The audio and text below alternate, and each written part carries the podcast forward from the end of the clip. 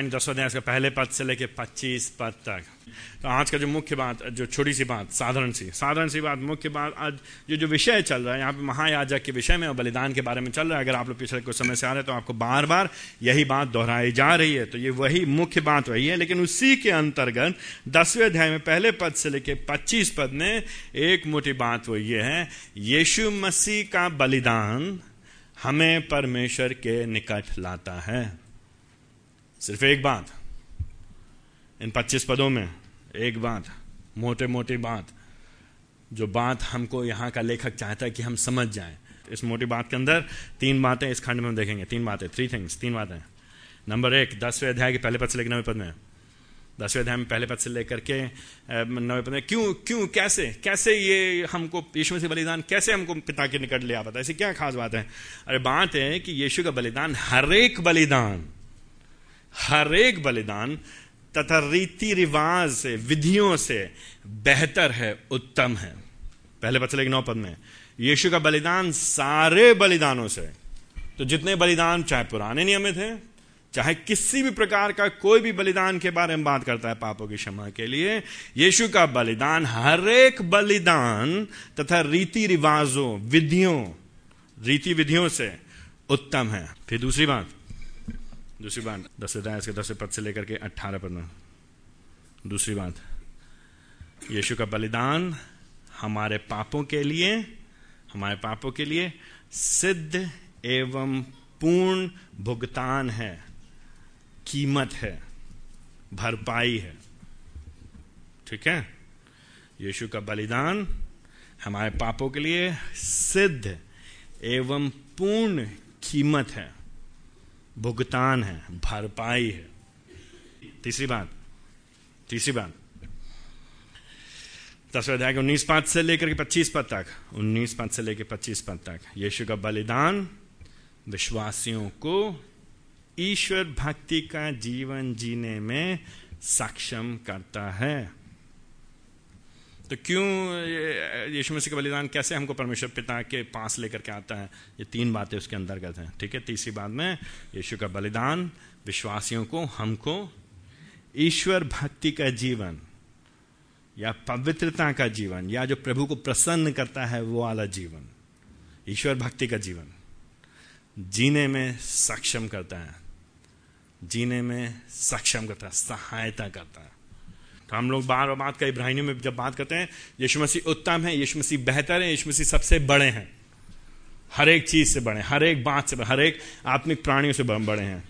पुराने नियम के भविष्यवक्ताओं से बड़े हैं स्वरदूतों से बड़े हैं हमारे मूसा से बड़े हैं, हारून से बड़े हैं, महायाजकों में सबसे बड़े मल्की सिद्ध की रीति के अनुसार महायाजक महान महायाजक हैं।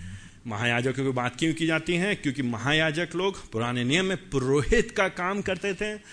क्या करते थे वो लोग? लोगों के बीच में और परमेश्वर के बीच में बिचवई का काम करते थे। हमारे पापों के लिए, पापों की क्षमा के लिए, मुक्ति के लिए, हमारे बदले में, हमारे खातिर बलिदान को चढ़ाते थे।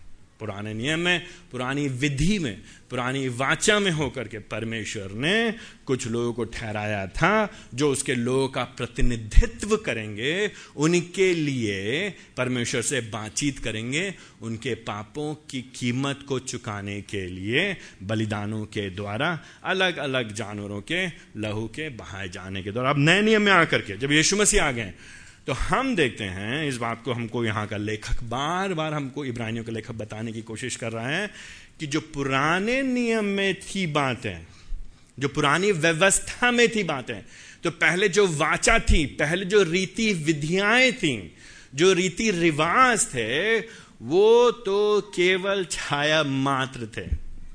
यही कह रहे थे क्या? दसवें अध्याय के पहले पद में, वो सब केवल छाया मात्र थे।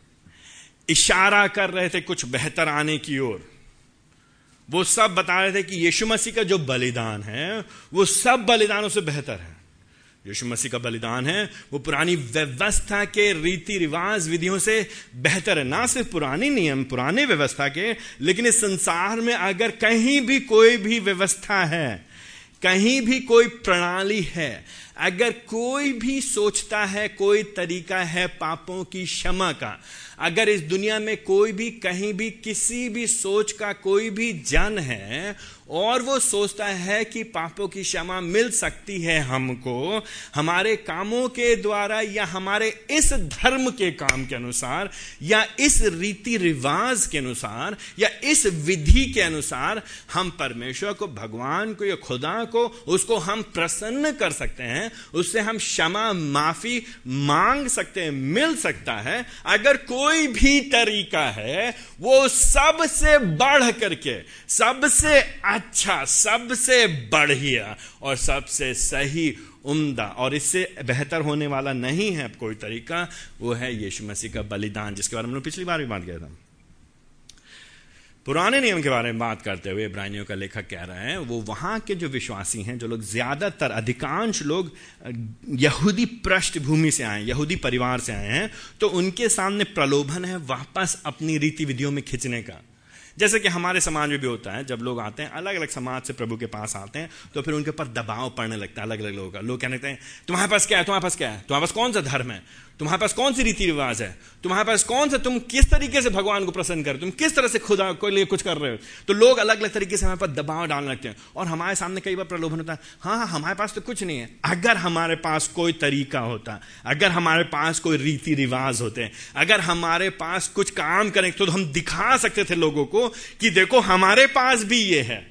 तुम्हारे पास क्या है? हमारे पास ये इब्रानियों का लेखक कह रहा है परेशान ना हो। तुमको पुराने नियम की विधियों के पास पीछे नहीं जाना है। वापस मत जाओ।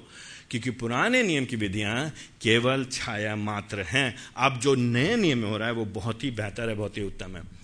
ए, कुछ इस तरह से। तो फिर क्यों प्रभु जी ने पुराने नियम में विधियाँ दी थी? क्यों फिर प्रभु जी ने पुराने नियम में बलिदान दिया था? ये प्रश्न बड़ा स्वाभाविक है और ये प्रश्न उठता है लोगों के सामने। तो मान लीजिए, उदाहरण के तौर पर जो मेरे पास, मेरे मेरे छोटा बेटा है, दो साल का है, उसके जन्मदिन पे हम उससे कहते हैं, बेटा, ये दो तुम्हारे लिए एक कार। ठीक है? उसको मैंने दिया एक कार। ये है तुम्हारे पास एक कार, एक गाड़ी है। दो साल का है, अभी वो इसको देख के बहुत खुश हो गया। तो ये कार चलती है? हाँ चलती है। ठीक है? आवाज़ करती है? आवाज़ करती है। लेकिन ये कार कार के जैसे ज़रूर है, लेकिन कार नहीं है। सीमित है। ये क्या है? ये ये केवल छाया मात्र है। और फिर मैं उसे कहता हूँ, बेटा, जब तुम 18 साल के हो जाओगे तो मैं तुमको एक पीली वाली गाड़ी दूँगा। ठीक है? और मेरे पास है वो पीली वाली गाड़ी। हम संभाल के रखेंगे उसको। ठीक है? तो जब, बेटा, तुम 18 साल के जाओगे तो मैं तुमको एक पीली वाली गाड़ी दूँगा। तो बेटा, मेरा बड़ा मेहनत किया। दो साल का सोलह साल लगा रहा, इंतज़ार करता रहा, इंतज़ार करता रहा। पढ़ाई अच्छी तरह से किया, सब हो गया, जब अट्ठारह साल का हुआ तो मैंने कहा, देखो बेटा, मैंने तुमसे क्या कहा था? मैं तुमको क्या दूँगा? पीली वाली गाड़ी दूँगा। तो वो सोच रहा, कम से कम कुछ तो मिलेगा, कम खटारा सही, कुछ तो मिलेगा। जब वो मेरे पास आए तो मैं कहूँगा, बेटा, ये देखो, मैंने संभाल के रखा था तुम्हारे लिए। ये लो तुम्हारे लिए, तुम्हारे अट्ठारहवें जन्मदिन पर एक छोटी सी ये गाड़ी। तो वो क्या कहेगा? वो क्या कहेगा? वो कहेगा, मेरे साथ आप खिलवाड़ करें, मज़ाक करें। अगर वो 18 साल का हो गया और उसके बाद भी इसको पा के बहुत खुश हो रहा है और इस पर बैठ करके चलाने की कोशिश कर रहा है तो कुछ गड़बड़ है उसके मानसिक वृद्धि में। यही बात हो रही यहाँ पे व्यवस्था के बारे में, पुरानी रीति रिवाजों के बारे में पुराने व्यवस्था के अंतर्गत बलिदान के मामले में और मंदिर की प्रथा के मामले में, वो एक छाया के समान, एक मॉडल के समान, एक इशारा करने के लिए दिया गया था पुराने समय के विश्वासियों को इसराइलियों को। जब समय पूरा हुआ, जब परमेश्वर का समय पूरा हुआ, अट्ठारह साल की बात नहीं हो रही है, जब प्रभु जी का उपयुक्त समय आया तो प्रभु जी ने ये जो जानवरों का बलिदान है, उससे बेहतर बलिदान भेज दिया इसी की बात यहाँ पे किया तो पुराने बलिदान में समस्या क्या थी? जल्दी से हमारे साथ देखते चले आइए। पुरा पहली बात दस अध्याय के पहले पद में ये केवल छाया है। दसवें पद दस अध्याय के पहले पद के आखिर में। इसीलिए उनको बार बार चढ़ाया जाना पड़ता था, पहले पद के आखिर लाइन में, क्योंकि ये सिद्ध नहीं कर पाते थे। हर साल चढ़ाना पड़ता अलग अलग समय में चढ़ाना पड़ता था। अगर वो सिद्ध कर पाते तो दूसरे पद में वो बंद हो जाते एक ही बार बलिदान चढ़ता तो हो जाता। दूसरे बात दूसरे पद के बीच की लाइन में, अगर ये सिद्ध बलिदान होते हैं, अगर ये केवल मॉडल नहीं होते अगर ये केवल छाया नहीं होते हैं, अगर ये केवल इशारा नहीं कर रहे होते अगली चीज़ का तो दूसरे पद के बीच की लाइन में तो एक ही बार में लोग शुद्ध हो जाते बलिदान क्यों चढ़ाया जा रहा है? पापों की क्षमा के लिए।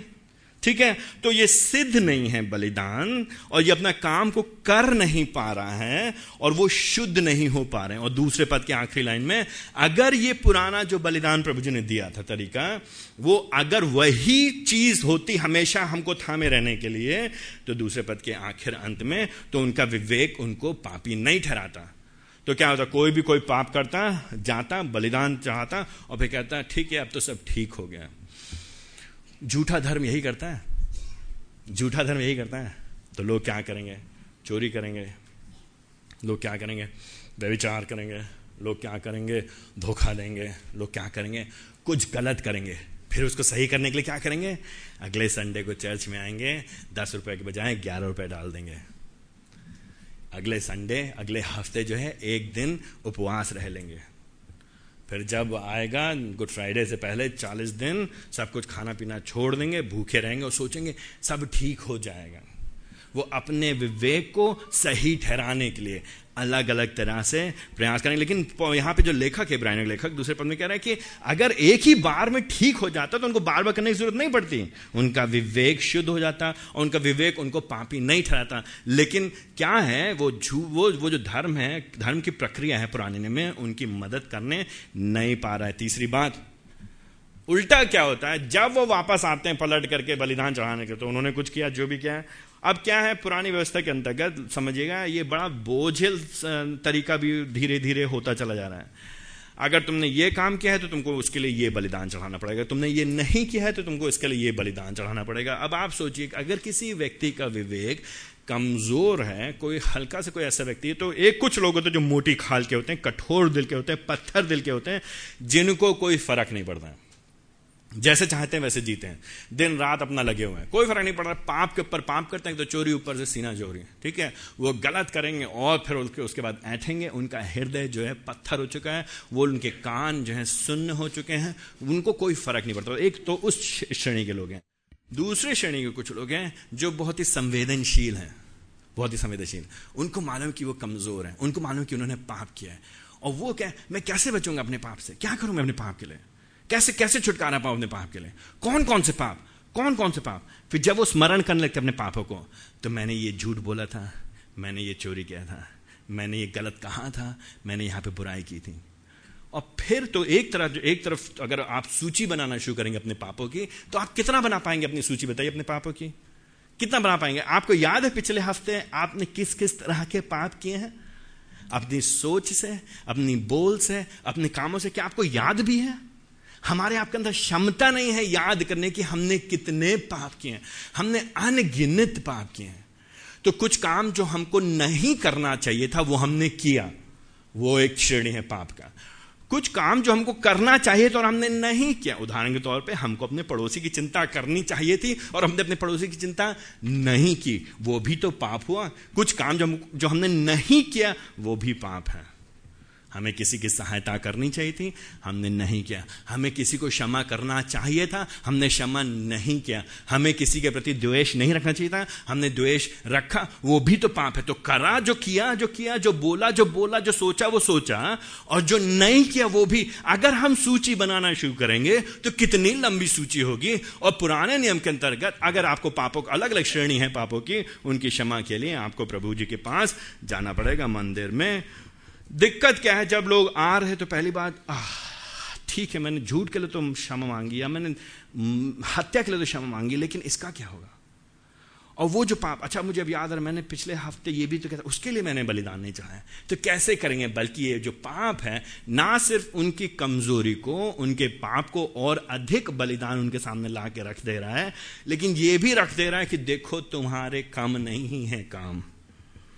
तीसरे पद के अत्य पद में यही बात ही कह रहा है। इसके विपरीत क्या हो रहा है? बार बार उनको स्मरण आता है। तो हर बार वो आ रहे हैं तो हर बार स्मरण मैं पापी हूँ। मैं परमेश्वर के योग्य नहीं हूँ। इसीलिए तो अति पवित्र स्थान में मैं नहीं जा सकता हूँ। इसीलिए तो मैं बाहर रहूँगा। मेरे बदले में, मेरी जगह पर, मेरे लिए, मेरे वास्ते महायाजक एक जानवर का खून लेकर के जाएगा, और अति पवित्र स्थान में जाकर के उसको परमेश्वर के सामने चढ़ाएगा मेरे लिए। हर साल हमको याद दिलाएगा मेरी कमी। यहाँ पे क्या लेखक कह रहा है इसी बात को चौथे पद से। क्यों क्यों? क्या समस्या क्या है बलिदान की प्रथा में? समस्या ये है, दिक्कत ये है, कठिनाई ये है कि जो जानवरों का लहू है वो कैसे हमारे पापों को शुद्ध करेगा? जानवरों का लहू कभी पापों को शुद्ध करने के लिए था ही नहीं। उसका उसका मतलब ही नहीं था प्रभु जी, जब पुराने नियम में बलिदान देते तो प्रभु जी ने ये, क्या प्रभु जी को नहीं मानता प्रभु जी को मानता लेकिन ये सब सिखाने के लिए था, दर्शाने के लिए था। क्या कि ये जो लहू है, ये चिन्ह है, पाप की मजदूरी तो मृत्यु है।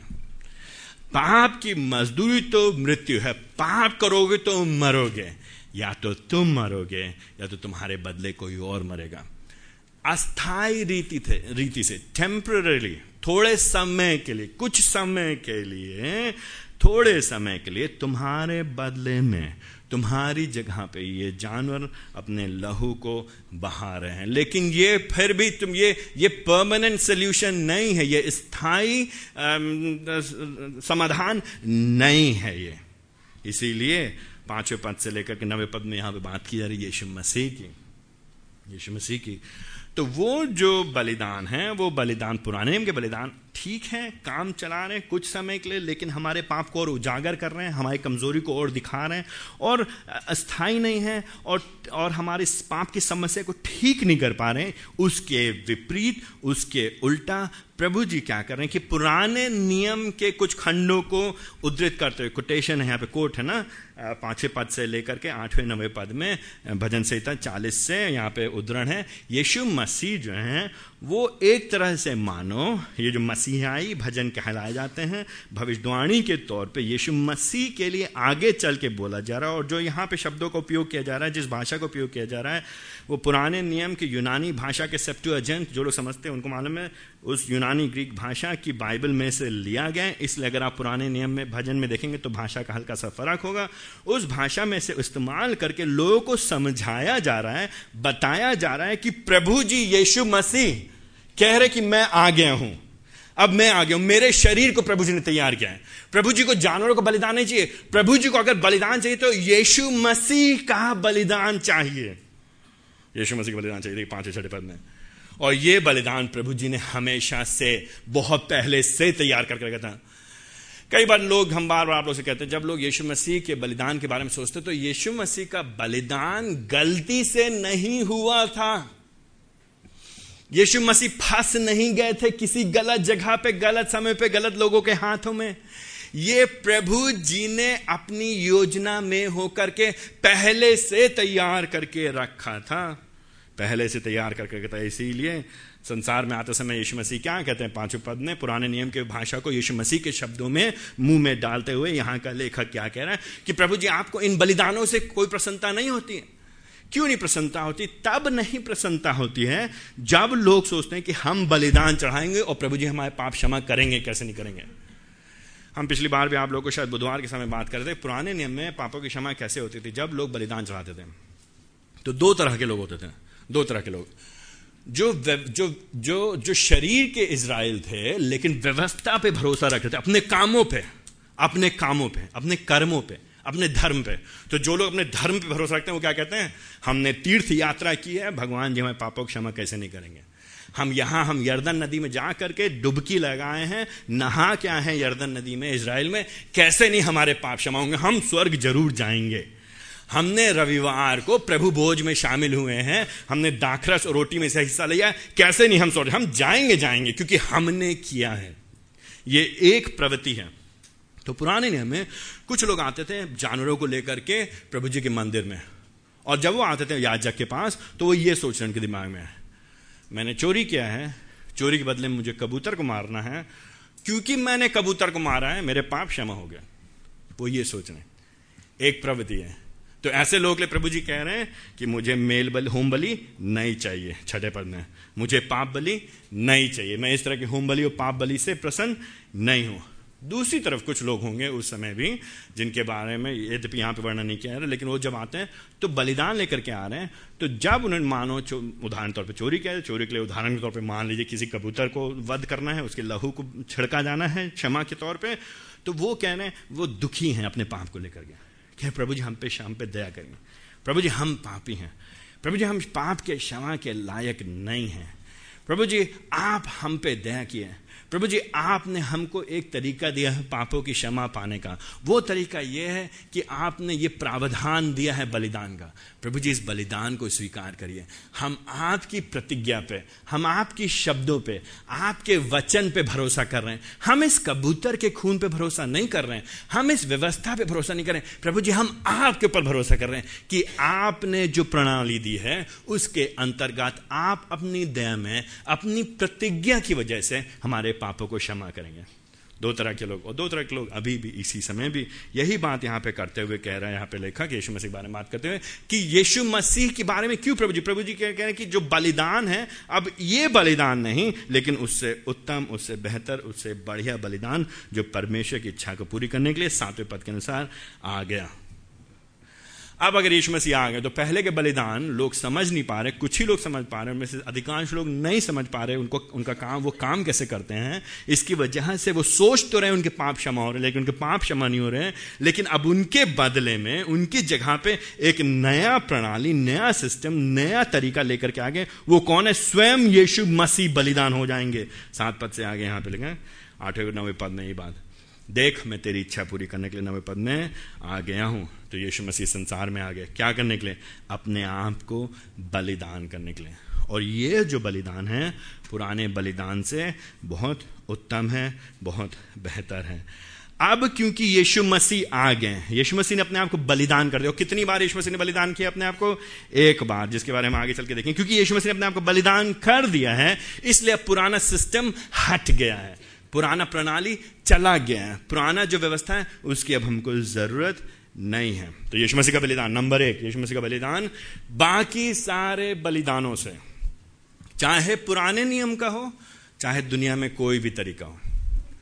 बाकी सारे बलिदान से, चाहे पुराने नियम के रीति रिवाज हो, चाहे इस समय के कोई भी रीति रिवाज हो, उनसे उत्तम है। तो प्रश्न यह है, क्या आप इस बात को वास्तव में समझते हैं?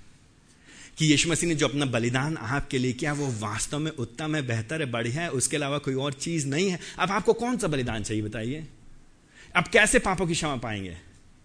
पापों की क्षमा के लिए आप कौन सा बलिदान चढ़ाएँगे? आप कौन सा अच्छा काम कर सकते हैं प्रभु जी को खुश करने के लिए बताइए। हम लोग बहुत मूर्ख लोग हैं, हम लोग सोचते हैं कि हम कुछ कर लेंगे तो प्रभु जी को हम बहुत प्रसन्न कर लेंगे। हम प्रभु जी को बहुत प्रभावित कर लेंगे। हम बहुत प्रभु जी को, के सामने दिखाने पाएँगे कि हम इस योग्य हैं कि आप हमको अपने स्वर्ग में आने दीजिए। अपने सन्मुख आने दीजिए। दूसरी बात यहाँ पे, दूसरी बात दस पद से आगे। दूसरी बात क्या यीशु मसीह का बलिदान हमारे पापों के लिए पूर्ण एवं सिद्ध कीमत है देखिए, क्या किया यीशु मसीह दस पद में? क्यों बेहतर है ये बलिदान दूसरे बलिदानों से? कैसे हमको ये पिताजी के पास लेकर के आता है? इसकी खासियत क्या है? दस पद में एक बार में यीशु मसीह की देह से एक बार में सदा के लिए कैसे बेहतर है पुराने बलिदान से? पुराने बलिदान बार बार बार बार करना पड़ा। अब यहाँ पे क्या हुआ? एक बार खत्म। क्या हुआ? खत्म। आप इस बात को समझते नहीं समझते हैं? डन वंस फॉर ऑल खत्म हो गया। याद है आपको यीशु मसीह जब क्रूज पे चढ़े थे? हम लोग ने गुड फ्राइडे को अक्सर बात करते हैं हम लोग। जब यीशु मसीह क्रूज पे चढ़े थे तो यीशु मसीह ने क्या कहा?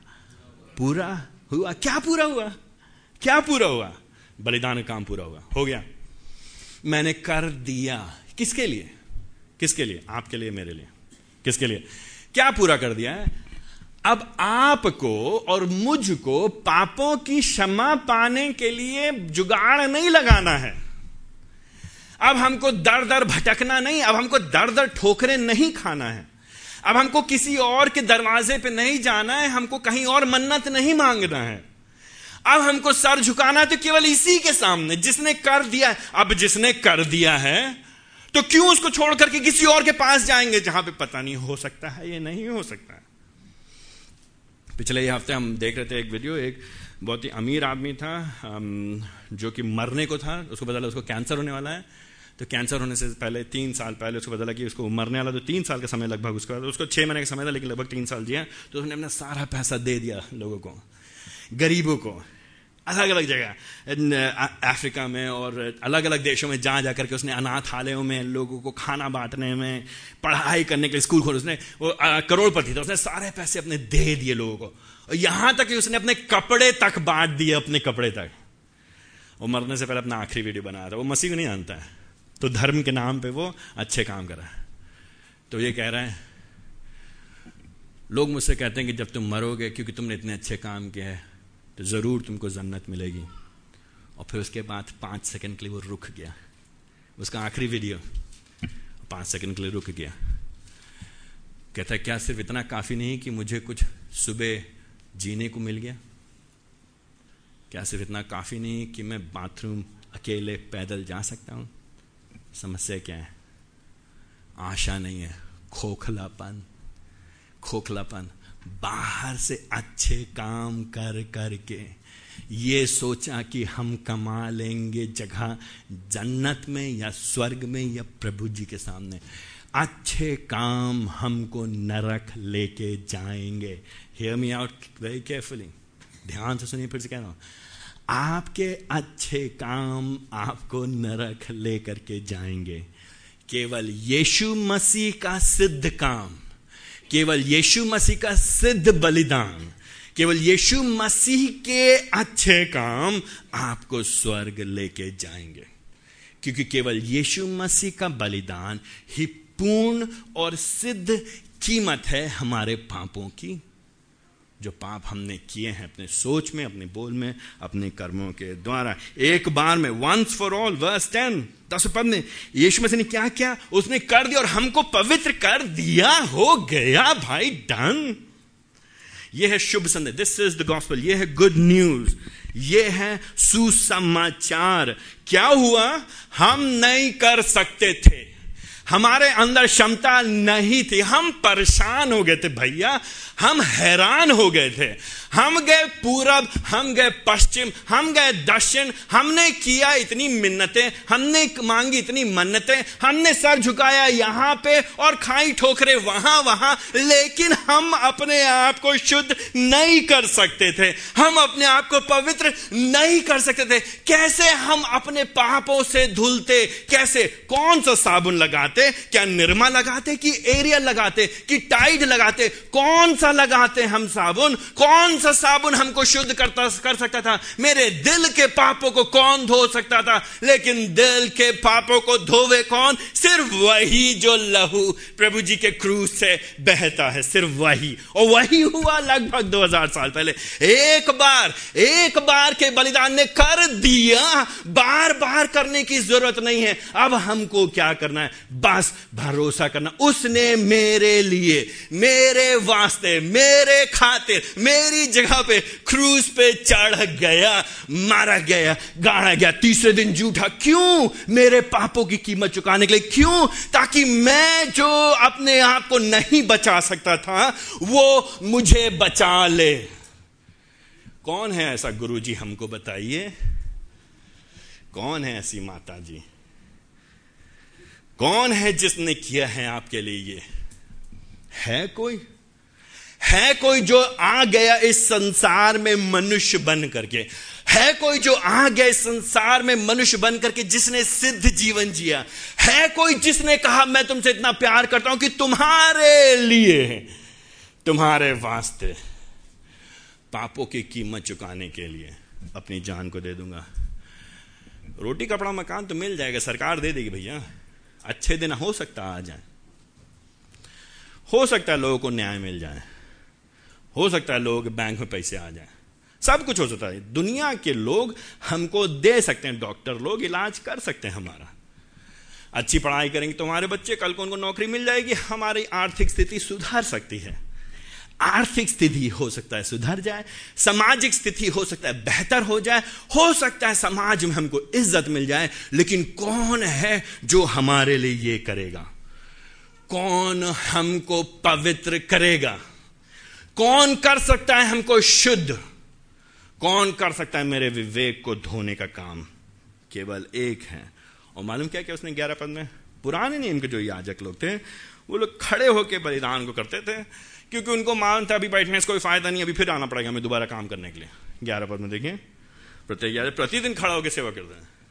बैठने का टाइम ही नहीं है। क्यों? पापी इतने भरे पड़े हैं। इतने पापी, इतने पाप तो इतने पापियों के लिए, इतने पाप के लिए इतना बलिदान करना पड़ेगा तो लगे हुए दिन भर लगे हुए दिन भर आज नहीं तो फिर कल कल नहीं तो परसों। उनका काम है। तो ये जानबूझ के चिन्हात्मक तरीके से यहाँ पे इब्रानियों का लेखक कह रहा है, लेकिन यीशु मसीह ने क्या किया? बारह पद में देखिए, क्या किया?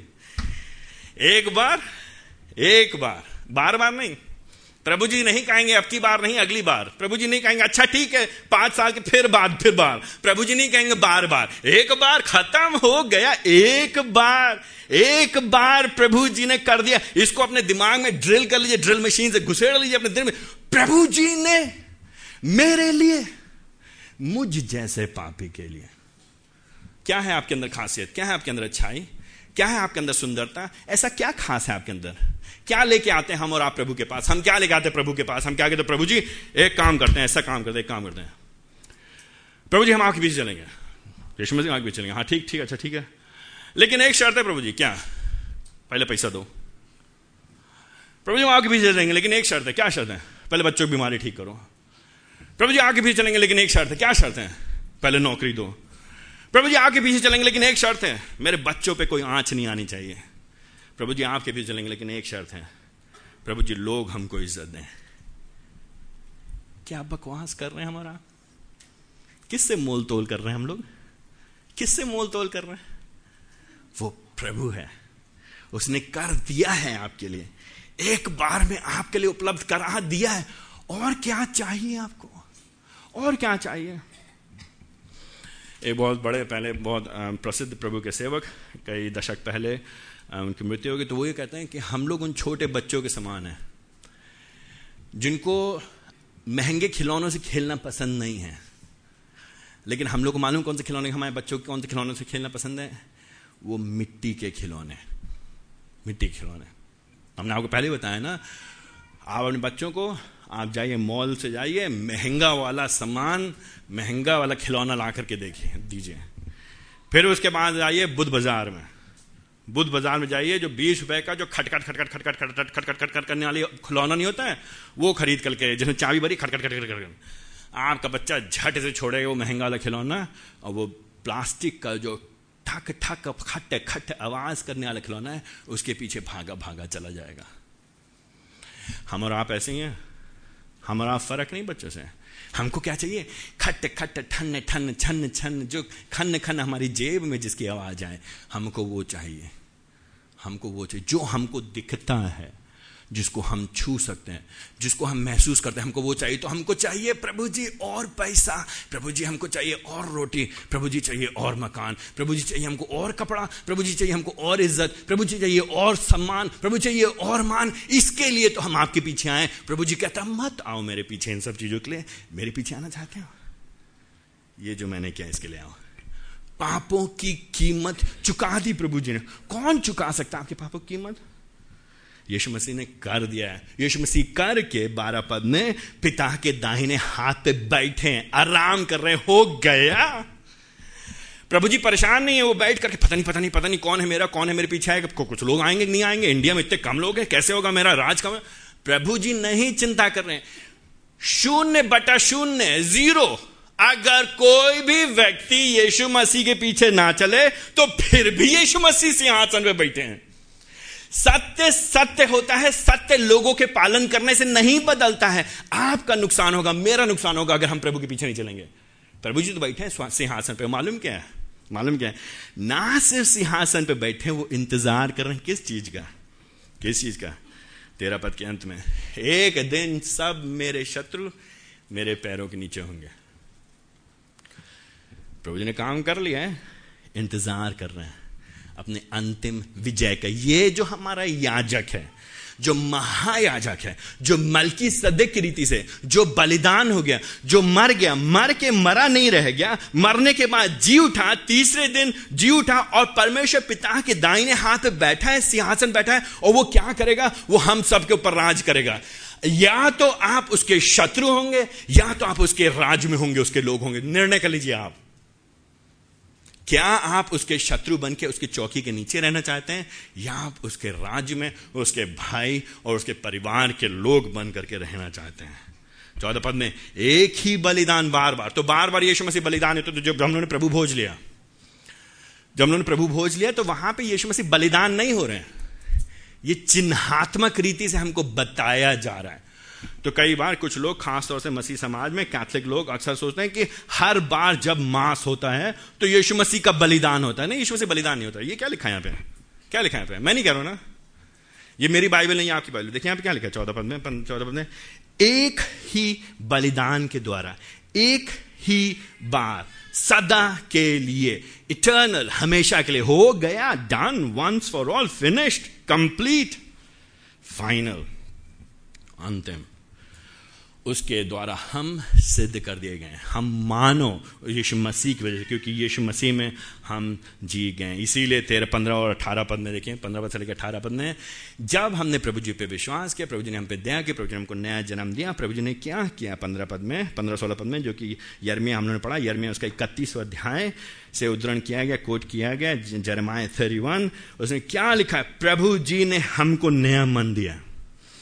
पुरानी व्यवस्था में लोगों को व्यवस्था थी, ऊपर से नियम थे, लेकिन अंदर से मन नहीं था।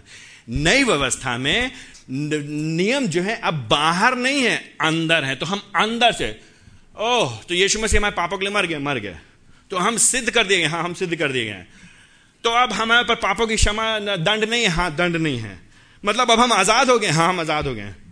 मतलब अब हम नरक नहीं जाएँगे हाँ हम नरक नहीं आएँगे। मतलब प्रभु जी हमसे खुश हैं हाँ हाँ भैया, प्रभु जी खुश हैं। मतलब आप प्रभु जी का दंड हमारे पर नहीं पड़ेगा। नहीं नहीं पड़ेगा। तो हम स्वर्ग पक्का जा रहे हैं। हाँ भैया, हम पक्का जा रहे हैं। हम पक्का जा रहे हैं स्वर्ग। ओ तो स्वर्ग जा रहे हैं हम लोग। हाँ ये बड़े मज़े की बात बताइए आपने। आप जैसे चाहो, वैसे जियो। सवाल ही नहीं उठता। कौन सी बाइबल पढ़ते हो आप? सवाल ही नहीं उठता है। क्यों? क्योंकि अगर आपका सच में नया जन्म हुआ है तो प्रभु जी ने आपके मन में अंदर से ऑपरेशन किया प्रभु जी ने? हृदय डाल दिया आपके अंदर और उस हृदय के ऊपर ड्रिल मशीन से क्या लिख दिया परमेश्वर से प्रेम करो, लोगों से प्रेम करो, झूठ से घृणा करो व्यविचार से भागो, चोरी मत करना। जो व्यवस्था थी वो अंदर अंदर यहाँ है। तो अंदर से जो एक मसीह होगा, वो क्या करेगा? पाप से भागेगा वो। वो वो पाप में लगा नहीं रहेगा, वो पाप से भागेगा। अगर आप पाप से नहीं भाग रहे हो कह रहे मैं स्वर्ग जा रहा हूँ तो आपसे ज़्यादा भटका हुआ आदमी कोई नहीं है। अगर हम प्रभु के हैं तो हम प्रभु जी के जैसे बनेंगे। अगर हम प्रभु जी के हैं तो हम प्रभु जी के पीछे चलेंगे। हमको कोई ज़बरदस्ती नहीं करेगा, चाबी नहीं भरेगा बार बार बार बार चाबी भरने की ज़रूरत नहीं है भैया। अपने आप अंदर से, मैं प्रभु का हूँ, प्रभु मेरा, मैं प्रभु के लिए जीऊँगा। तो मसीहत बोझ नहीं है, मसीहत भार नहीं है, मसीहत खुश है। यीशु मसीह ने कहा, मेरा जुआ अपने ऊपर ले लो। लेकिन वो क्या है? सहज है। यीशु मसीह का जुआ आसान है। तो हम खुशी खुशी कहेंगे, प्रभु जी आपके वास्ते, आपके खातिर दुनिया के, दुनिया की समस्या कुछ नहीं है।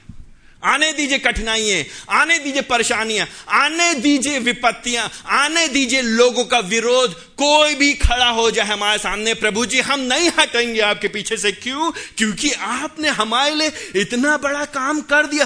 कोई नहीं कर सकता था। वो आपने कर दिया है। अट्ठारह पद में देखिए, क्या लिखा है? ना से प्रभु जी ने हमारे पापों को क्षमा कर दिया है, हमारे हृदय में अपनी व्यवस्था डाल दी है नए नियम डाल दिया है, वो हमारे पापों को स्मरण नहीं करेगा। अब क्या है? अब क्षमा हो गई है। अब और कोई बलिदान की ज़रूरत नहीं है। यीशु मसीह को बार बार मरने की ज़रूरत नहीं है। हमको किसी और जानवर को मारने की ज़रूरत नहीं है। हमको अब प्रसाद चढ़ाने की ज़रूरत नहीं है। हमको अब दान देने की ज़रूरत नहीं है अपने पापों की क्षमा के लिए। अब हमको तीर्थ नहीं करना है। हमको ना यरूशलेम जाना है, ना हमको वैटिकन जाना है। प्रभु जी ने कर दिया। अब हमारे ऊपर कोई दंड नहीं। क्यों? क्योंकि यीशु का बलिदान हमारे पापों की कीमत के लिए सिद्ध और पूर्ण कीमत हो गया है, दे दिया है, खत्म। कौन दे सकता है आपको गारंटी है? कोई दे सकता है? है कोई जो आपको दे सकता है? ये निश्चयता ये अश्योरेंस सिर्फ़ यीशु मसीह। लेकिन अंतिम बात, तीसरी बात, जल्दी से मेरे साथ देख लिया क्योंकि प्रभु जी ने हमारे पापों को क्षमा कर दिया।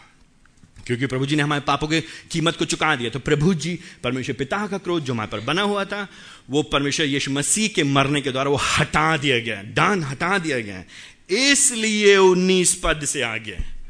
उन्नीस पद से लेकर के पच्चीस पद में, अब हम लोग ईश्वर भक्ति का जीवन जी सकते हैं।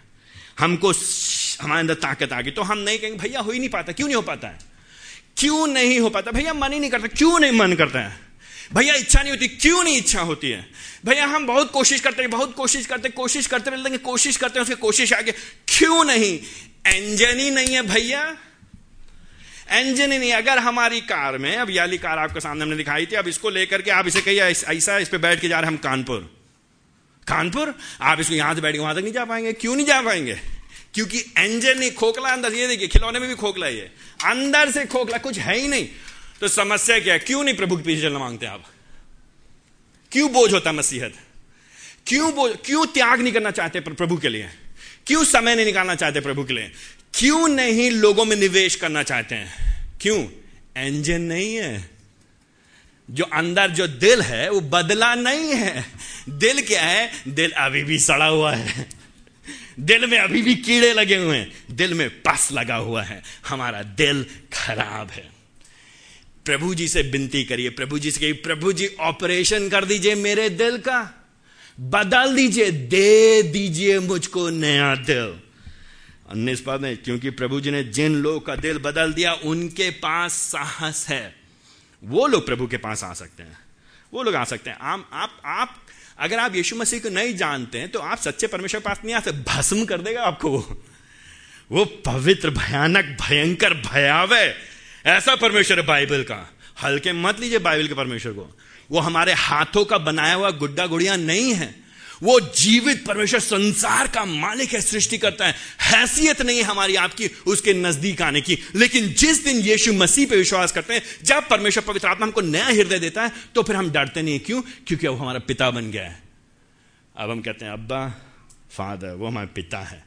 तो हम उसके पास आते कभी भी। यीशु मसीह की वजह से परमेश्वर पवित्र आत्मा की वजह से जो हमारे भीतर वास करता है, हम कभी भी आ सकते हैं। मेरे बच्चे, रात में दो बजे मेरे पास आ सकते हैं। हम उनको नहीं भगाते हैं। वो हमसे अपॉइंटमेंट नहीं लेते हैं कि पापा आपसे मिल सकते हैं, हम कल साढ़े दस बजे जिस दिन मेरे बच्चे हमसे अपॉइंटमेंट लेने लगेंगे, उस दिन कुछ गड़बड़ है मेरे और मेरे बच्चों के रिश्ते में।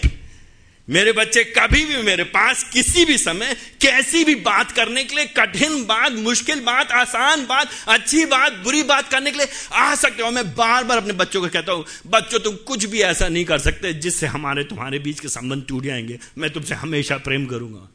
हम तुमसे हमेशा प्यार करेंगे। तुम मेरे हो और हम तुम्हारे। यही है प्रभु जी का संबंध। हमारे से यीशु मसीह की वजह से परमेश्वर पवित्र आत्मा में होकर के उसने हमको नया दिल दिया। अब हम उसके हैं। हम कभी भी जा सकते हैं उसके पास, उन्नीस पद में। हमारे पास साहस है। यीशु मसीह की वजह से उसके शरीर के द्वारा, उसके बलिदान में होकर के वो पर्दा हटा दिया गया वो मंदिर में जो महापवित्र स्थान, अति पवित्र स्थान, जिसमें परमेश्वर का वास था चिन्हात्मक तौर से, जिसमें केवल महायाजक लोग साल में एक बार जा सकते थे। अब हम 24 घंटे सातों दिन किसी भी समय प्रभु जी के साथ रह सकते हैं। इससे बढ़िया उत्तम बात कौन सी है भैया? अगर आपको मिल जाए निमंत्रण आज उत्तर प्रदेश के मुख्यमंत्री से आप कूद कूद करके परेशान हो जाएँगे, कब समय आएगा मिलने के लिए?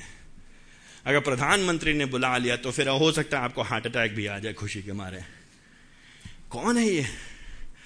ये प्रधानमंत्री, मुख्यमंत्री कुछ समय के लिए चले जाएँगे ये। कुछ समय के लिए हो सकता है पाँच साल और, हो सकता है दस साल और, हो सकता है पंद्रह साल। ये है हमारा प्रभु जी, दुनिया का मालिक। अनंत काल से लेके अनंत काल तक उसके पास हम जा सकते हैं। उसके पास, हमारे पास, हम एक्सेस है, रास्ता है। कभी भी प्रभु जी, वो हमारा पिता है।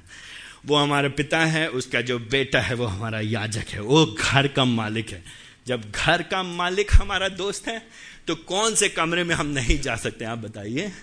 जब घर का मालिक मेरा दोस्त है तो अति पवित्र स्थान में तो हम जा सकते हैं। हम पीछे वाले कमरे में जा सकते हैं। हम बाउंड्री पे जा सकते हैं। हम जहाँ चाहे जा सकते हैं। इसलिए बाईस पद से आ गया इसलिए क्योंकि यीशु मसीह ने जो काम कर दिया है, जो काम परमेश्वर पिता ने अपने पुत्र के द्वारा पवित्र आत्मा की सामर्थ्य से होकर के लगभग 2000 साल पहले आपके लिए, हमारे लिए कर दिया इसलिए अपने विवेक को शुद्ध करते हुए, उस पर भरोसा करते हुए, उस पर विश्वास करते हुए, अपने आप को शुद्धता से, उसका जो काम क्रूज पे कर दे गया, उसको ग्रहण करते हुए, उसमें और भी अधिक बढ़ते हुए, आओ प्रभु जी के पास, आओ बाईस पद के अंत में। यीशु मसीह ने काम कर दिया बलिदान का। यीशु मसीह ने काम कर दिया है क्रूस के ऊपर। यीशु मसीह ने कीमत चुका दी है, पापों के दंड को चुका दिया। तो तुम आ सकते हो प्रभु जी के पास।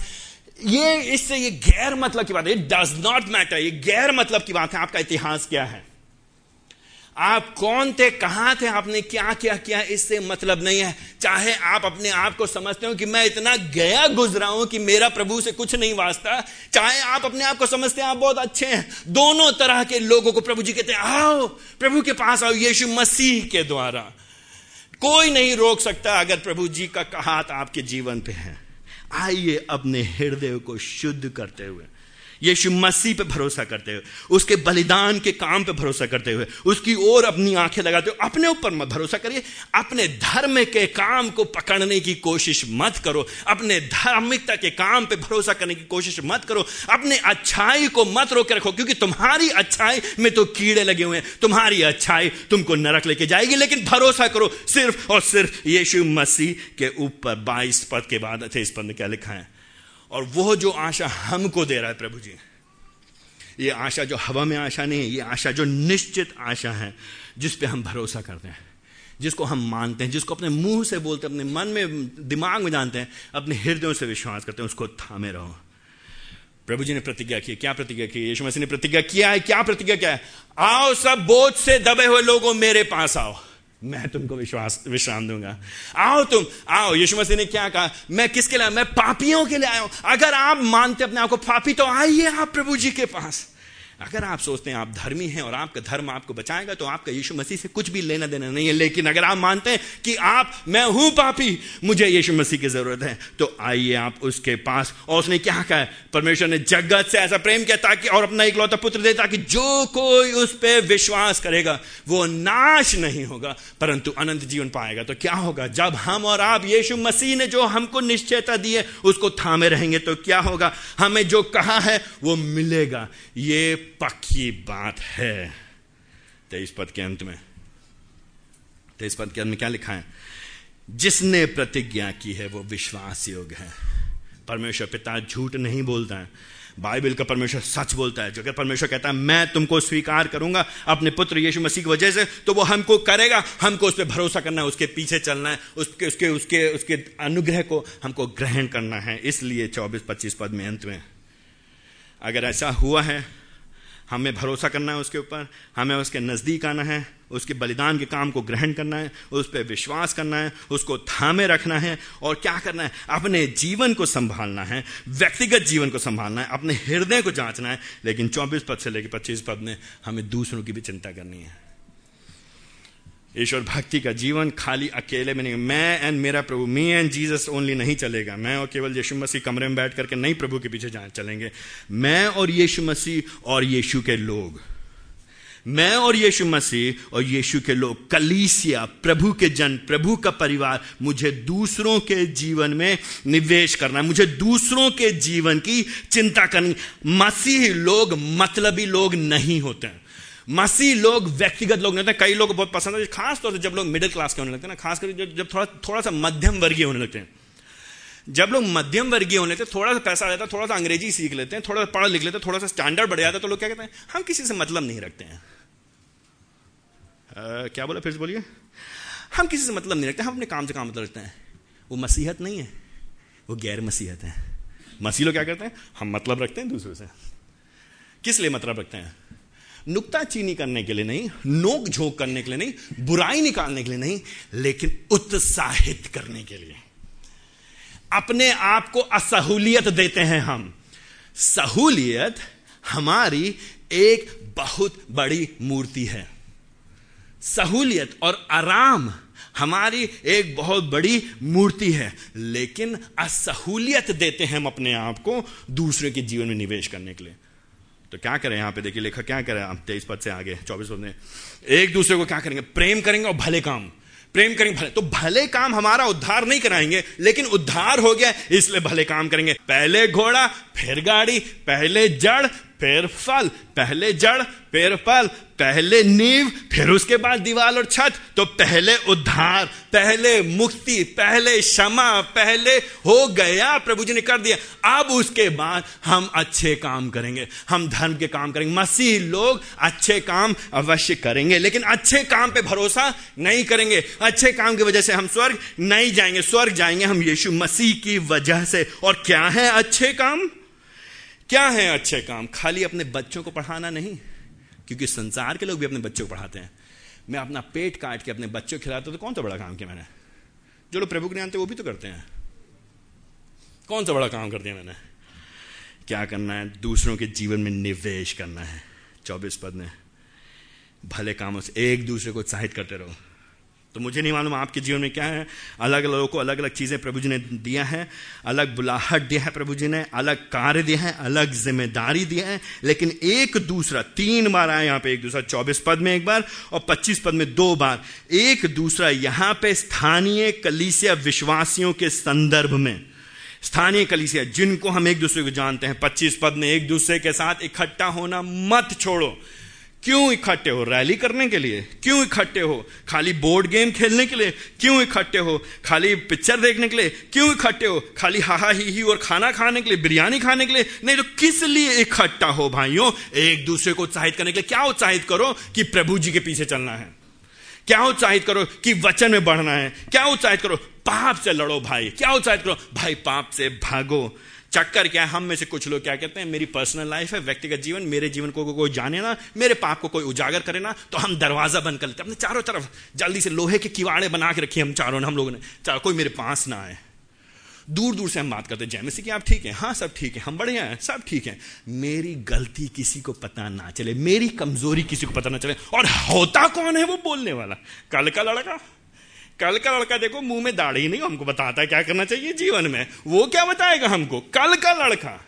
तो हम क्या अपने आप को हम सुरक्षित करके रखते हैं? कोई मेरे पास ना आए। लेकिन क्या कह रहा है परमेश्वर का वचन? हमको इकट्ठा होना नहीं छोड़ना है। अपने जीवन को खोल देना है। एक दूसरे में निवेश करना है। और बार बार कर, करना है। ये कब तक करना है? जब तक प्रभु जी ना आ जाए। खत्म। पच्चीस पद के अंत में। बल्कि यीशु मसीह अगर तुम देख रहे हो हम लोग आज 2019 में जब ये लिखा जा रहा था, इब्राहिमी पत्री लगभग 2000 साल पहले। 2000 साल पहले लेखक कह रहा है कि यीशु मसीह के आने के दिन को निकट देखो तो और किया करो। 2019 में हम लोग कितने निकट हैं प्रभु के आने के दिन से 2000 लगभग 19 साल और निकट है प्रभु के आने के। तो हम और निकट पहुँच गए प्रभु के। तो प्रभु जी कभी भी आ सकते हैं। अभी आ सकते हैं प्रभु जी? प्रभु जी आ सकते तो क्या करो? कल आ सकते हैं, आ सकते हैं। हमको नहीं मालूम कब आ सकते हो। सकता दस हज़ार करोड़ साल के बाद आए। ये गैर मतलब की बात, लेकिन हमको आपको क्या करना है? हमें अपने लिए नहीं जीना है। लेकिन किसके लिए जीना है? एक दूसरे के जीवन में। किस लिए? पवित्रता में बढ़ने के लिए। किस लिए? ईश्वर भक्ति में बढ़ने के लिए। गॉडलीनेस अकेले में नहीं होता है। अकेले कमरे में तो हम सब अच्छे हैं। बाहर निकले जब कोई गाली देता तब समझ में आता है कितनी ईश्वर भक्ति है हमारे अंदर। जब हम गाड़ी चला रहे, कोई कूद के आ गया, मेरे सामने, तब समझ में आता है कितने ईश्वर भक्त हैं। मैसेज पढ़ने से, खाली बाइबल पढ़ने से कोई बड़े, बड़ी बात नहीं है। जब हमको किसी ने धोखा दिया और फिर हम देखें, मैंने तो सोचा था वो मेरा भाई है। मैंने तो सोचा था वो मेरा भतीजा है। मैंने तो बड़ा भरोसा किया था। जब कोई आपका भरोसा तोड़ता है तो देखें आप कैसे प्रत्युत्तर करते हैं।